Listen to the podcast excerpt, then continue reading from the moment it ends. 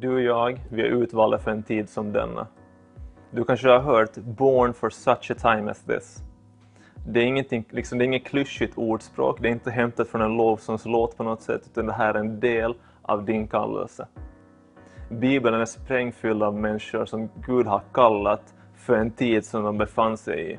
Uttåget av Egypten, jag menar, Gud han stiger ner genom att sända Moses. Det står så här, jag har sett hur mitt folk förtrycks i Egypten och jag har hört hur de ropar över sina plågare.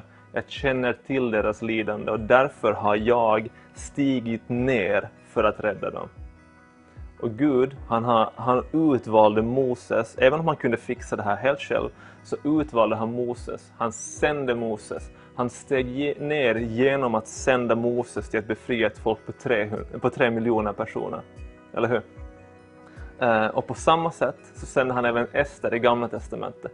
En judisk kvinna som blev eh, drottning i Persiens rike.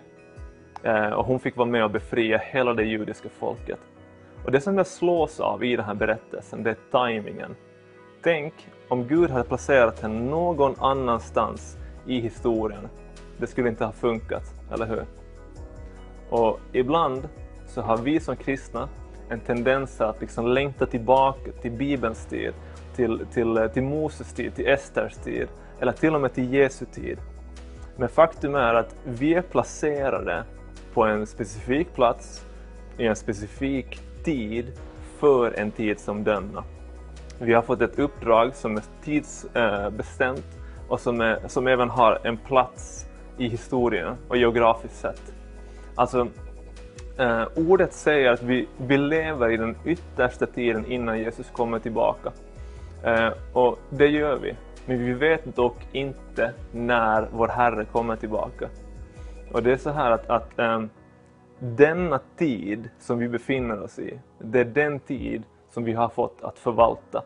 Det är det enda vi har. Det är den, detta nu, vare sig vi lever i, i 50 eller 80 eller 100 eller även längre eh, år, så, så är det denna tid som vi har fått att förvalta. Gud välsigne dig.